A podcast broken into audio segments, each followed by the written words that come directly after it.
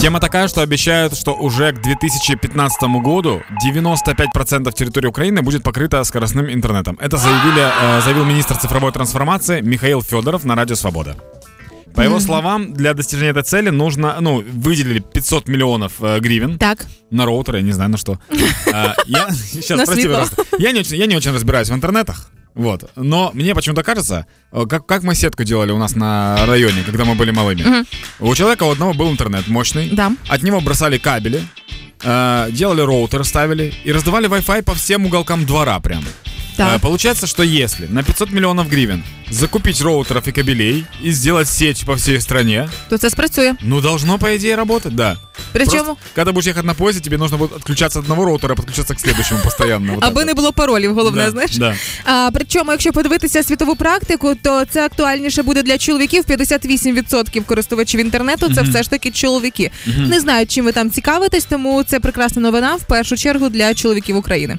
Э, Во-первых, все, что у нас обещается сделаться через пару лет, оно благополучно забывается, и мы получаем кайф от того, что это возможно, а потом просто забиваем на это, и никто не нервничает. Такая психология человека.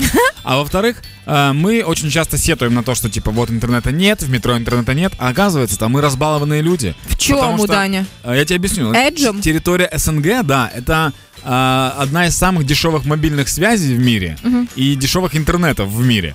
Потому что вот недавно я был, ос- относительно недавно я был в Мексике, Так. и там интернет очень дорогой. Я там тратил, по-моему, 400 гривен, стоило мне 2 гигабайта. Ого. Да, то и я там потратил около 1000 с чем-то гривен для того, чтобы просто быть постоянно онлайн. Просто сторіз, да? Мгм, да, это самые дорогие истории с моей жизни.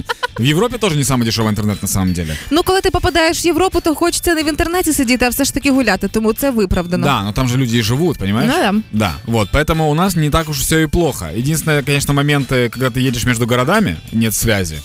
Це трошки боляче. А я, як людина родом з Житомира, де в останню чергу в Україні серед обласних центрів з'явився 3G. Уже всюди був, а ми ще такі пу-пу-пу-пу на еджі сидимо, чекаємо.